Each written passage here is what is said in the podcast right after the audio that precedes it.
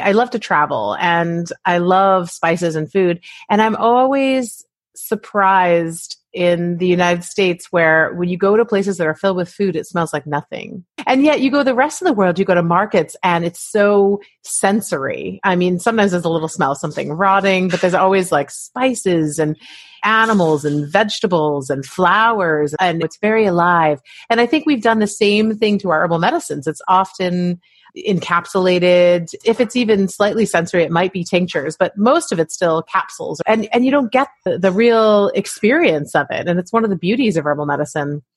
So I absolutely love spices in that way. You're listening to Plant Love Radio, episode number 63.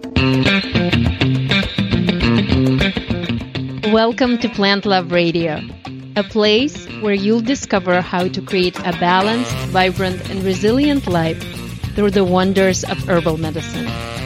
I'm your host, Lana Camille, a college professor, drug information pharmacist, and an herbalist. You'll love my amazing guests, herbal teachers, clinicians, medicine makers, growers, and artists. Thank you for joining me on this adventure. Let's get the show started.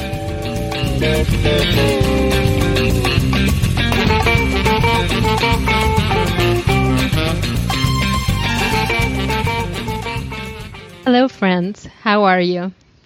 What is one of the fastest ways to introduce herbal medicine into your life? In my opinion, it is through the use of spices in your everyday diet. Today I invited a friend of mine, Bevan Clare, to join me for this conversation. Bevan just published a new book, Spice Apothecary, Blending and Using Common Spices for Everyday Health. And I'm super excited to dig deeper into this topic. Bevan is a clinical herbalist, nutritionist, plant lover, and a professor at the Maryland University of Integrative Health. As an herbalist and educator, Bevan brings herbs into the lives of many students, clients, and practitioners with her national and international presentations. She holds a Master's of Science degree in infectious disease from the London School of Hygiene and Tropical Medicine and has studied herbal medicine around the world, blending her knowledge of traditional uses of plants with modern science and contemporary healthcare strategies.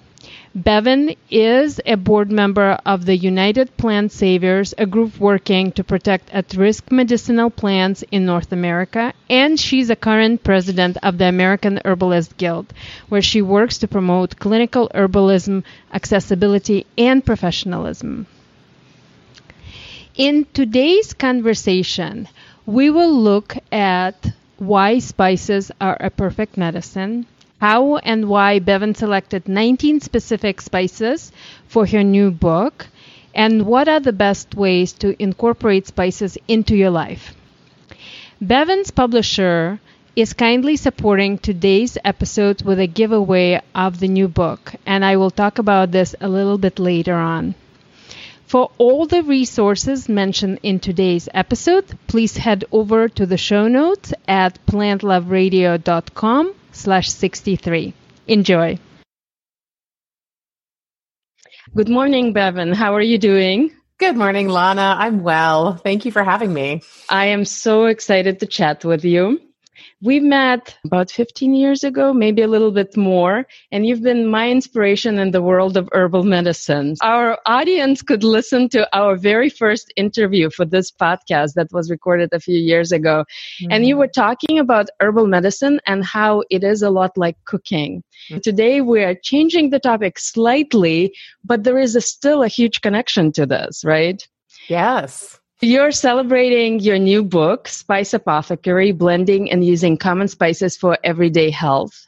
And before we talk about spices, I wanted to ask you to share a little bit about how you decided to become an herbalist. When was the first time that became clear that herbal medicine is your path? Wow, it's such a hard question to answer because I think, like a lot of things, there's a lot of different little pieces that come together.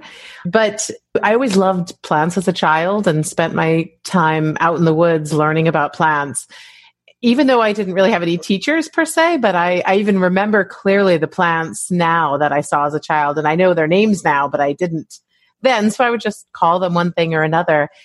And so I grew up with that interest. And when I was in my teen years, I experimented with plants in all sorts of different ways, as teens do. But for me, when I realized the impact that plants would have on my body, for fun, it also brought on this recognition that plants and people have these interesting ways of communicating and interfacing. If this one plant can do this, then what about all the other possibilities? And so it really expanded that for me. So I started dabbling with herbal medicine and learning a little bit about it, and did Rosemary Gladstar's correspondence course, like a lot of us do. And then I went to Southeast Asia for a couple of years, and I ended up being in situations where I got to see what herbal medicine can do in a primary care infectious disease situation when there isn't hospital or medical care available, which is unusual because, of course, herbal medicine is done as an integration into a medical system that exists. So you don't use it in places where somebody needs medical care. In those situations, that wasn't an option in places like Myanmar and Cambodia and so on. So I really got to see what herbal medicine was capable of. And that sent me on that more kind of academic path after that. Several years ago, you were approached by Story, the publisher of your new book. How did you decide on the topic? Where did your desire to talk about spices come from? There's a whole number of different things that intersect with spices for me. So one of the pieces is the desire for herbal medicine to be a sensory experience. And it's a little bit like food. I mean, I love to travel, and I love spices and food. And I'm always surprised in the United States, where when you go to places that are filled with food, it smells like nothing. And yet you go the rest of the world, you go to markets, and it's so sensory. I mean, sometimes there's a little smell of something rotting, but there's always like spices and animals and vegetables and flowers, and it's very alive. And I think we've done the same thing to our herbal medicines. It's often encapsulated. If it's even slightly sensory, it might be tinctures, but most of it's still capsules. And you don't get the real experience of it. And it's one of the beauties of herbal medicine. So I absolutely love spices in that way. I also realized there's such serious sustainability issues with medicinal plants, and cost issues too. So the pandemic has brought out a lot of this, is that every time somebody says, oh, you know, elderberry is good for this, that happened in the beginning, all of a sudden elderberry is completely sold out everywhere. And that's not exactly a rare, uncommon, difficult to grow plant. I mean, elder is just really common. So it doesn't really matter what it is. It's just, we don't have the supply chain for it, and the cost is high, and it isn't particularly accessible. All common spices are cultivated on huge scales. And I think the last thing came from at the university where I work, we often will talk with primary care providers about what we do. And a lot of primary care providers are nervous about herbal medicine because of concerns around safety, and a lot of misconceptions too. But these safety concerns that there isn't adequate data to really be using them. But with spices, there is, you know, we have so much data around their use. And it is a little tricky and slippery because some spices are much less safe technically than a lot of the herbal medicines that we use, but we won't talk about that. So it was all of those different things together that really brought me to want to work on something with spices. Right. And when you're talking about them being a little less safe, very often it's the question of the dose, right? Yeah, something like parsley, you know, I mean, if you're pregnant, you should only have so much, or exactly. Right. Awesome. In your book, you said that spices are a perfect medicine. So it really resonated with me. As you know, I teach classes on the topic of herbal medicine for pharmacy students. And of course, the discussion of spices always sneaks into this. And I love talking to my students about the spice trade. So would you be able to briefly share with our listeners, how did these amazing substances begin to travel around the world? What were some of the hubs of spice trade, and how it affected the geography and migration in general? Yeah, isn't that a fascinating part of this? Because spices were one of the most valuable things at one point. It's hard to imagine when we have cinnamon and vanilla and things like that readily available, but these were not things that people could get easily. So it became a very interesting aspect of economics and also migration, because many of the spices that we use most commonly come from Southeast Asia and Southern Asia, India and that area. So they needed to get to Europe, and so they would travel through the Middle East. And that's one of the reasons why the Middle Eastern traders became incredibly wealthy. It was the spice trade. And what's fascinating to me is it became so expensive that European traders could actually, you know, take their own boats or their own caravans and go to directly there to get them. But the traders created such story that it seemed impossible to be able to find these things or to harvest them, that they were so difficult and dangerous to source, where, you know, in reality, cinnamon's just tree bark, but they didn't know that. So that was interesting. And then I think also the other thing that happened was this was one of the biggest reasons for crossing the Atlantic, was to search for new and better spices. So that was something that we did a lot of. The explorers would leave Europe to actually try to go find new spices in the New World. Unfortunately, that didn't actually work out very well. The New World has chili peppers, which are amazing, and a few others, but it wasn't anything like the diversity of treasures that you see in Asia. You mentioned earlier that you love to travel. Can you talk a little bit about your run-ins with different spices around the world? What have been some of the most special circumstances where you met these plants in their native habitats? Yeah, that's been a really fun aspect of this, is getting to meet some of these spices over time. So one of the fun ones is my daughter's name is Cassia, the genus that is some of the cinnamons. And a couple of years ago, we were in Zanzibar and we got to go sit with a cassia tree, and she could meet her inspiration for her name. And so there's been a lot, and some of them are with spices that I didn't talk about in the book. And the book is designed to be like the most common spices that are available, especially in the kind of westernized world. You can go to any grocery store and they're going to have these spices. But some of my experiences have been funny. I mean, I remember buying a bunch of asafoetida, which is hing. It's just the strongest smell, and it's the most nauseating, intense smell. And it's used in Indian food in these like tiny, tiny, tiny amounts. But I remember I bought it a little bit to try to play with it. And when I bought it, they, you know, put it in some plastic and then sealed it and then wrapped it in some plastic and then sealed that.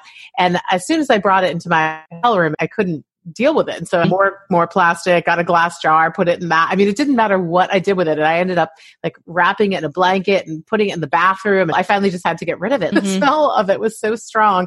So some of them, you just don't realize how intense they are in when you get to larger amounts. Absolutely. Absolutely. So you mentioned that your book showcased 19 specific plants, ways to use them medicinally. You also talk about different daily doses for each plant and different spice blends and recipes. You mentioned that they are the most common ones. Can you talk to us a little bit more on why you picked these particular plants? Yeah. So when I started out with this, I was like, oh, we're going to talk about all the spices I can find. I mean, obviously there's niche spices in different parts of the world, but I was going to make this as expansive as possible. But then what I really realized is that the thing that makes them so accessible is their commonality and their availability and their low cost because of that. Those are also the spices that have been studied the most for the most part. So I really realized that if this was all about accessibility and utility, that what I needed to do was to focus on the ones that people used and were comfortable with and were affordable and accessible. And so that's how I chose those. I also did look at how much data there was available for them, because I think that's a place that's really interesting. And there are some spices that were included that there's not a lot of data on, but for the most part, that's why they were chosen. And some of the spices that you see left out, like chives or something, there's just not any research on chives that I've been able to see. I mean, there's other close relatives, so that makes more sense. But that's kind of how I ended up choosing them. And it's a wild world, and there's so much already with those 19. Can you give us some examples of what made it into the book? So I tried to have some that everyone would have. I mean, cinnamon, ginger, black pepper, really medicinal spices that a lot of people would have, but also include things like mustard, which is a dried mustard, commonly available, but not necessarily used as much as it could be. And then there's even herbs like fennel or cumin, which some cultures would be using a lot of. Other people wouldn't really know what exactly to do with them, but they're still widely available and very, very common. So a lot of the things that you're going to find even in your grandmother's spice rack, no matter where your grandmother was from. My grandmother was English, so there was very few spices happening, but still these would have all been spices that she would have had in there. And so obviously if you come from a family that cooks Indian or South America or something, you're going to see all different kinds of spices on these spice racks, but a lot of them will be in here. Garlic, cumin, things like that are going to be really common. So when you look at examples of spices that you described, they come in different shapes and forms, right? So some of them might be flowers and seeds and fruit. Can you talk a little bit more about this? And is it important for someone to know what is the plant part that is used? Yeah, I think that this is an interesting question because when we dose spices or when we use them in recipes, it's like a quarter teaspoon or a teaspoon or something. And it's really different. One of the pieces I focused on in the book was making the dosing more transparent for spices. And this has to do with the part of the plant too. So a teaspoon of basil is very different in weight than a teaspoon of dried chili, especially if one is cut and sifted or little flakes like we're used to seeing it versus a powder. And then depending on the part of the plant, if it's a leafy part of the plant, we generally don't use it as a powder. There are some that are exceptions out there, but for the most part, we would use those more in the cut and sift flakes. And then if it's a seed or a bark or a root, then we're using it more powdered. Also, though, sometimes it's not. Some seeds we use whole, like coriander and cumin and fennel to some degree. So I tried to make some really easy to use charts in the book that showed that. But I think the biggest piece is also the dose. And I think what stops people and even healthcare providers from being able to translate, oh, this research says that having 1 gram of cinnamon in your breakfast will help with postprandial cognitive function. So after you eat, if you feel a little groggy, it'll help with blood sugar balance or something. So we have that research and they say, okay, so you have to take 1 gram of cinnamon. People have no idea what is 1 gram of cinnamon. So then it's easier to go buy a capsule or a product that gives you 1 gram of cinnamon, when in reality, if you just know exactly how much that is. So that was one of the translations I really wanted to have in this book is that, you know, this is exactly what 1 gram of cinnamon looks like. And this is how you're getting it. And then this is a recipe you can actually get that 1 gram of cinnamon in easily. That's awesome. So you mentioned a minute ago about cut and sifted versus dried versus fresh. Can you talk to us a little bit more about this? Yeah. So fresh, for the most part, has a lot to do with just our ability to acquire things fresh. So fresh is different in different parts of the world, or even in urban areas. Turmeric can be something that people can use fresh, whereas in a lot of places, turmeric is something that's always just a dry powder that you buy. The most commonly available things that you'd find at any grocery store that are fresh: cilantro, parsley, maybe mint, fennel, things like that. So if you can get those leafy things fresh, then that's wonderful to be able to use those. And that's a great way to use it. The dosage is going to be a little bit different because they are, you know, fresh and watery. And really, they're like half vegetable. The dose for all of those fresh herbs is just as much as you can put in your food.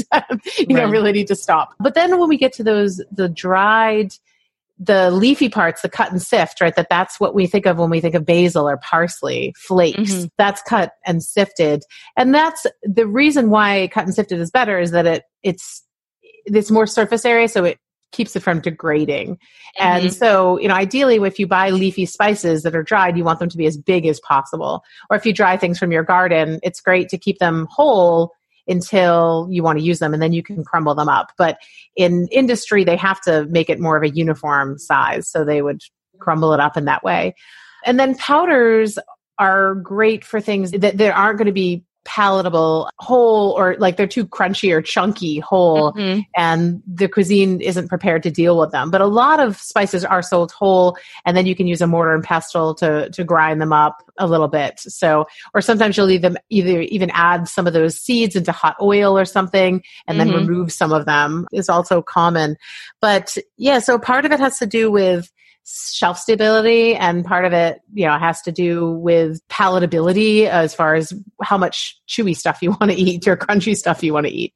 Sure. You mentioned the stability and the shelf life. It kind of brings me back to the previous question where if you're looking at roots or seeds, the stability is going to be a little bit longer and greater than, for example, with leaves. Yeah, absolutely. So that I always think of ginger as the indestructible herb, because you can have really old ginger and it's still going to work well as far as a powder, but really old basil, yeah, not really. Right, right. Some time ago, I have discovered that if you put ginger into your freezer, the actual fresh ginger, you can use it for a very, very long time. And the first time that I actually tasted ginger tea with lemon and honey was at your home here in Boston. So everything kind of comes full circle.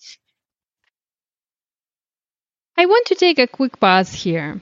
In the episode, we talk about Bevan's book, Spice Apothecary, and you as a listener have an opportunity to win it in a giveaway brought to you by the Story Publishing, if you live in the United States.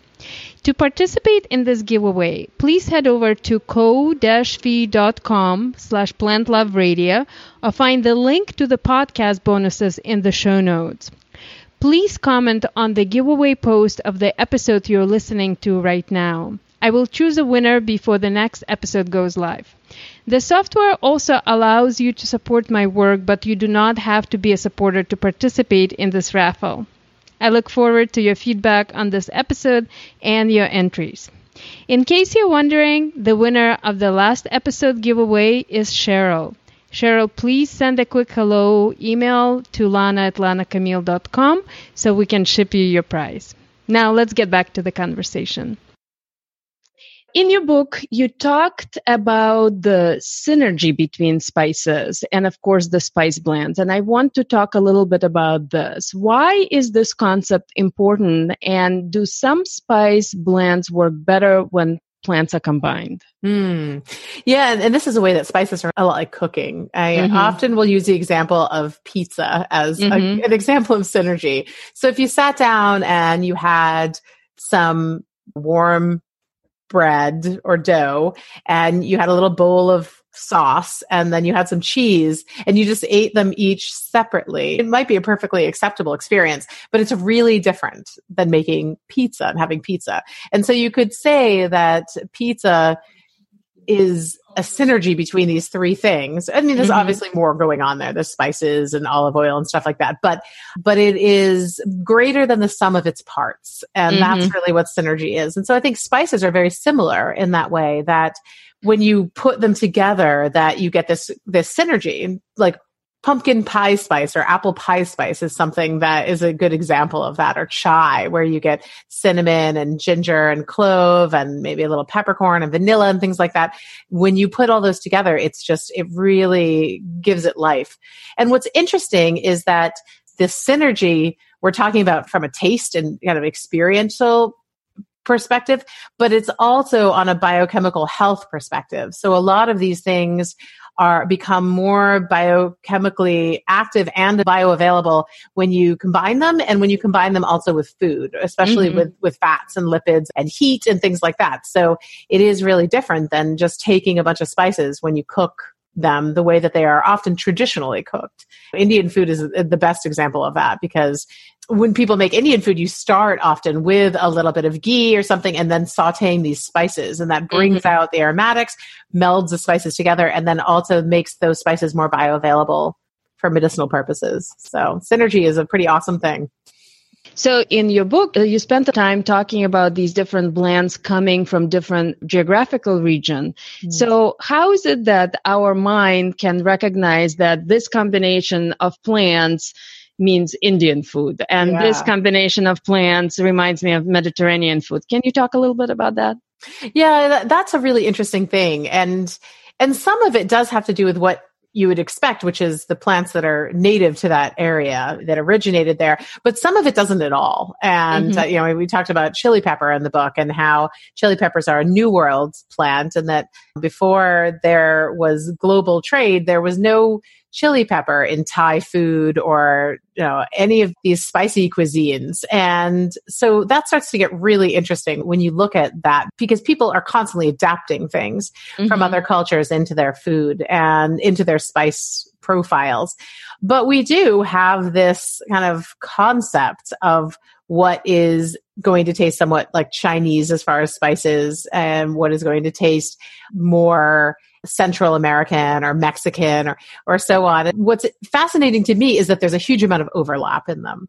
So there are some things that are just distinctly one place or another. But when you think about like cumin and garlic and the prominence of those in Mexican food, and then you think about cumin and garlic and the prominence of those in Indian food, and yet they're really different because of the other things that are added, whether it's chilies or, well, they both have chilies too, cumin, garlic, and chilies. But then you start getting turmeric and coriander and some of these other things in Indian food, and in Mexican food, you start getting some of the smoked chilies and lime and things like that. So we do have this sense. I think not everybody has this sense. You have to have eaten some of these different cuisines.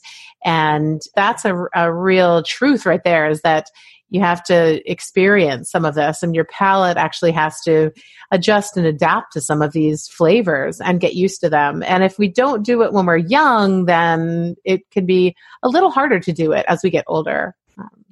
I'm a good example of this. You mentioned that your grandmother came from England. Because of my roots and my knowledge of spices, I was familiar with salt, pepper, and cinnamon when I was growing up. So I really haven't tasted anything spicy till I was 16 or 17. But you can get used to new tastes and new flavors and really appreciate them. So that's a good reminder.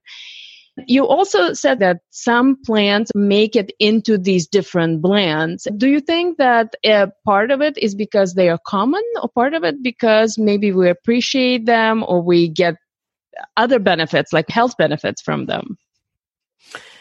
Yeah, I'm not entirely sure. I don't know, why garlic is common everywhere. It is relatively easy to grow, but it's also not even that transportable. I mean, garlic we usually use in this fresh form. So it's a little bit more of a hassle than a lot of other spices, but it is profoundly medicinal. And so I'm not sure if humans have kind of adopted garlic all over because it's so delicious, or because it's so medicinal, or because it lends itself so well to different things. And then why other things haven't really been adopted all over the world. And turmeric is a great example where, the world is crazy about turmeric for medicine. And I think a lot of people have it in their spice cabinet, but beyond using it in like a prepared curry blend, I would say most people don't grab that turmeric jar and actually use it that much. So it would be interesting to know, why some of these things are so common and why in other places that they're not, especially when things are just absent. It's fascinating to look at the juxtaposition between countries that are right next to each other and their like or dislike for spicy food. So you have Mexico, which is just so much spicy and intensely flavored, intensely spiced cuisine. And then you go to countries like Cuba and Costa Rica, which are all just like right there. And it's salt, pepper, and maybe some cinnamon, and there's none of that. To me, that cultural difference is really very, very interesting. It is. So in your book, you spend quite a bit of time talking about common medicinal uses, and you listed a number of different conditions, from immune protection to healthy bones, skin, and joints, to focus and mental health, and so on. Were there any spice uses and research that you were surprised by, or perhaps our listeners could be surprised by? Yeah, there's one thing that stands out that I was really surprised by, and it was a study on cumin. And it looked at the effect of cumin on weight loss. It was comparable to orlistat 120 in this human study that they did. I like cumin, but it's not one I think of as overly medicinal. I mean, it's great for preventing gas and bloating and things like that. But beyond that, it's not remarkable a lot of the time, other than its flavor. But I remember when I saw this study, if the researchers had got in touch with me and said, we're going to compare cumin and orlistat 120 and see how these things impact BMI. I would have been like, yeah, that's a terrible idea. But it actually was really interesting. So that was one that surprised me a lot. In general, a lot of the spice research is surprising in just how efficacious it is at times in certain conditions that it's looked at, and how often food-like doses are used. I mean, sifting through the research is a little laborious because at times the doses that they're using, some concentrated constituent, but actually for a lot of the spices, it's very much the food-like dose. It's not just a tiny bit, but it is something if you pay attention, you can easily add that much into your food. Can you talk a little bit more about this? I'll give you an example. I took a class on food as medicine, talking about how if you consume turmeric with milk or somehow integrate it into your diet in a significantly larger doses, you will start seeing a lot more benefit. And I remember trying to whisk some turmeric into a glass of coconut milk. I couldn't taste turmeric for like months and months and months after experimenting with this. The dose was so strong and the taste and the flavor was so overpowering. So I wanted to ask you to talk a bit more about this food dosing versus medicinal dosing, and how can someone really think about it and effectively incorporate these spices? Well, this can be tricky for some of the spices. Some of them are easy. I mean, cinnamon with the medicinal dose being 1 to 2 grams, that's easy. That's like a heavy sprinkle on all sorts of different kinds of foods. But when you're talking about something like turmeric that people aren't necessarily used to, it can be a lot harder. So that was a goal of the book, is to come up with recipes where you get kind of substantial medicinal doses.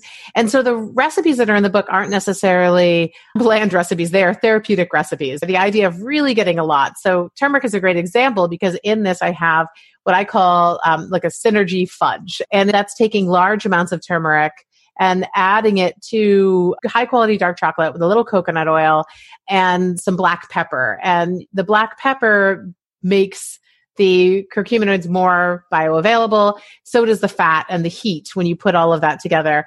And so that's kind of like a fudge, and there's very little to no sugar in it. It's just from the dark chocolate.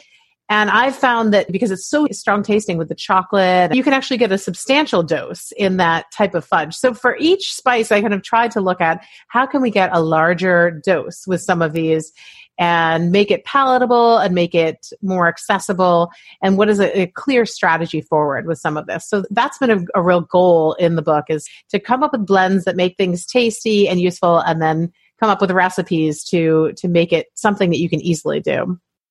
If any of my colleagues are listening to this, now they know the source of the dark chocolate was turmeric and cinnamon and black pepper that from time to time I bring for them to taste, or my students to explore. So definitely, it's not known as Bevan's chocolate, but this is where the original recipe came from. And you have a lot of other things that might be savory. So whether it is hummus that has a lot of different spices, or other places where you incorporate spices to great extent, and the recipes look absolutely yummy. So thank you for including them. Well, and they're all tested too, because one of the things I've done at the university over the years is I've given the graduate students a disgusting tasting formula, often not even spices, but actually therapeutic herbs that don't taste good at all. And then we've tried all these different ways to take them and what works the best. How can you actually get enough of this in your dosing without putting it in a bunch of chocolate pudding or something, you know, really like these savory ways that are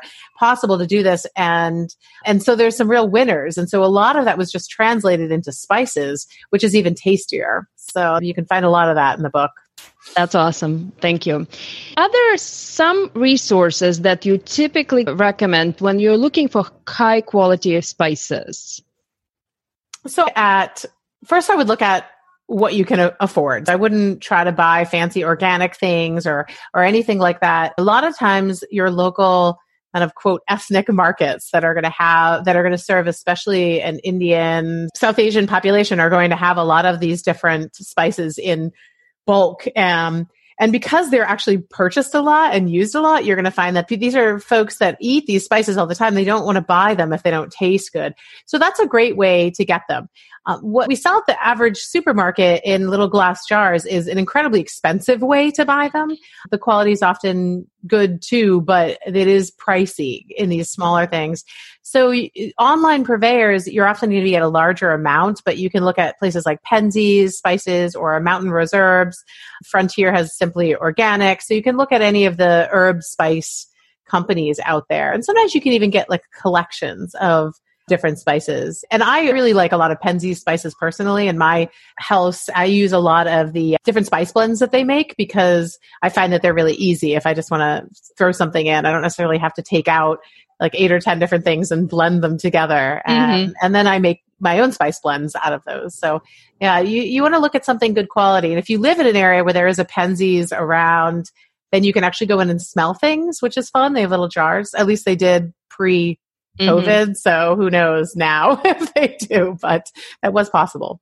Okay. Wonderful. Thank you. You mentioned that small jars versus larger amount of spices. Any good recommendation for someone who is planning to try out things for the first time? Yeah. So you probably want to get a small amount, but really what is a great thing to do is to team up with a group of friends and to kind of overhaul your spice cabinets, especially if you're somebody who hasn't really used a lot of spices. I mean, I remember going through my grandmother's spice cabinets. I think that some of those spices had been in there for 50 years, easily, maybe longer. And so this can be a nice gift because larger bags can be affordable to see if you have 4 or 5 friends who want to go in on buying, you know, a dozen spices you all identify that you need to toss and refresh and then start anew trying to use. So if you're just trying to taste something and experiment with it, a smaller amount might be better to start off with, but it is less expensive to buy a larger amount, especially if you can split it. And how often would you recommend renewing the ingredients of your spice racks? How often should you go through that process? I think that it's more of a question of learning what a vital spice tastes and looks like. I'm old enough at this point that I have things that I think I just bought that have been there for, 7 years or something. And they're still good. There's things that really aren't that new, but I open them up, I taste them, and I smell them. And so just like you can open up your refrigerator or look in your, fruit basket and decide whether something is actually still good or not, you can do the same thing with your spices if you get used to it. But you need to get a decent baseline. So if you start by looking at the basil that you've had for 3 years or 5 years or something, that it might be better to refresh that. But a lot of your roots and seeds and things like that are probably going to stay good for a long time. Awesome. So Bevan, we're coming to an end of this conversation and I have 2 more questions for you. So one of them is, how can someone learn more about you or continue learning from you? Perhaps you can also tell us where the book is sold. And then my last question is, can you share with us an idea of 2 that you would like to leave us with? So you can find the book anywhere you like to buy books. It's available at your local independent bookstore or Amazon or anything like that. So you can also go to my website, bevanclare.com, and there's information on talks that I'm giving there and more information on the book and where you can buy it, as well as a free download if you pre-order it. Or if you order it in the early days, that's also fine. You can also check out the American Herbalist Guild, where I'm the current president, and the Maryland University of Integrative Health, where I'm on the faculty of the Masters of Science in Clinical Herbal Medicine program. So those are some of the places to find me. As far as a couple things to leave you with, I think the biggest one is just filling your life with spices is a great strategy. You can't really go wrong. So there are some combinations that work better than others, but for the most part, more is better when it comes to spices, but also just get started. And kids can really like spices. There's no reason that babies and children shouldn't have flavorful food. We tend to, in some cultures, give babies the most bland food. And actually, if a baby comes from a parent who consumed spices during their pregnancy or who breastfed them while they were consuming spices, that baby is looking for flavor in their food because they get those flavors. So use spices liberally and don't be afraid to add more. You don't need to measure too carefully. All spices are good spices. This was wonderful. Bevan, thank you so much. Thanks, Lana. Thank you so much for joining me for this conversation with Bevan Clare. For all the bonuses, giveaway, and resources mentioned in this episode, please head over to the show notes at plantloveradio.com/63. Are you listening to Plant Love Radio for the first time? Please subscribe to the podcast to seamlessly get future episodes downloaded to your device. I'm so thrilled to introduce you to many amazing guests and topics. And of course, nothing says thank you better than sharing this show with a friend who might enjoy it and giving us a 5-star rating and review. Thank you so much in advance. The music you hear in the introduction was written by a neighbor of mine, David Scholl, and is called Something About Cat. My deepest gratitude to Bill Gilligan for this opportunity to play it. Thanks again for being here today. I really appreciate you. Till the next time, thank you for loving plants and planting love.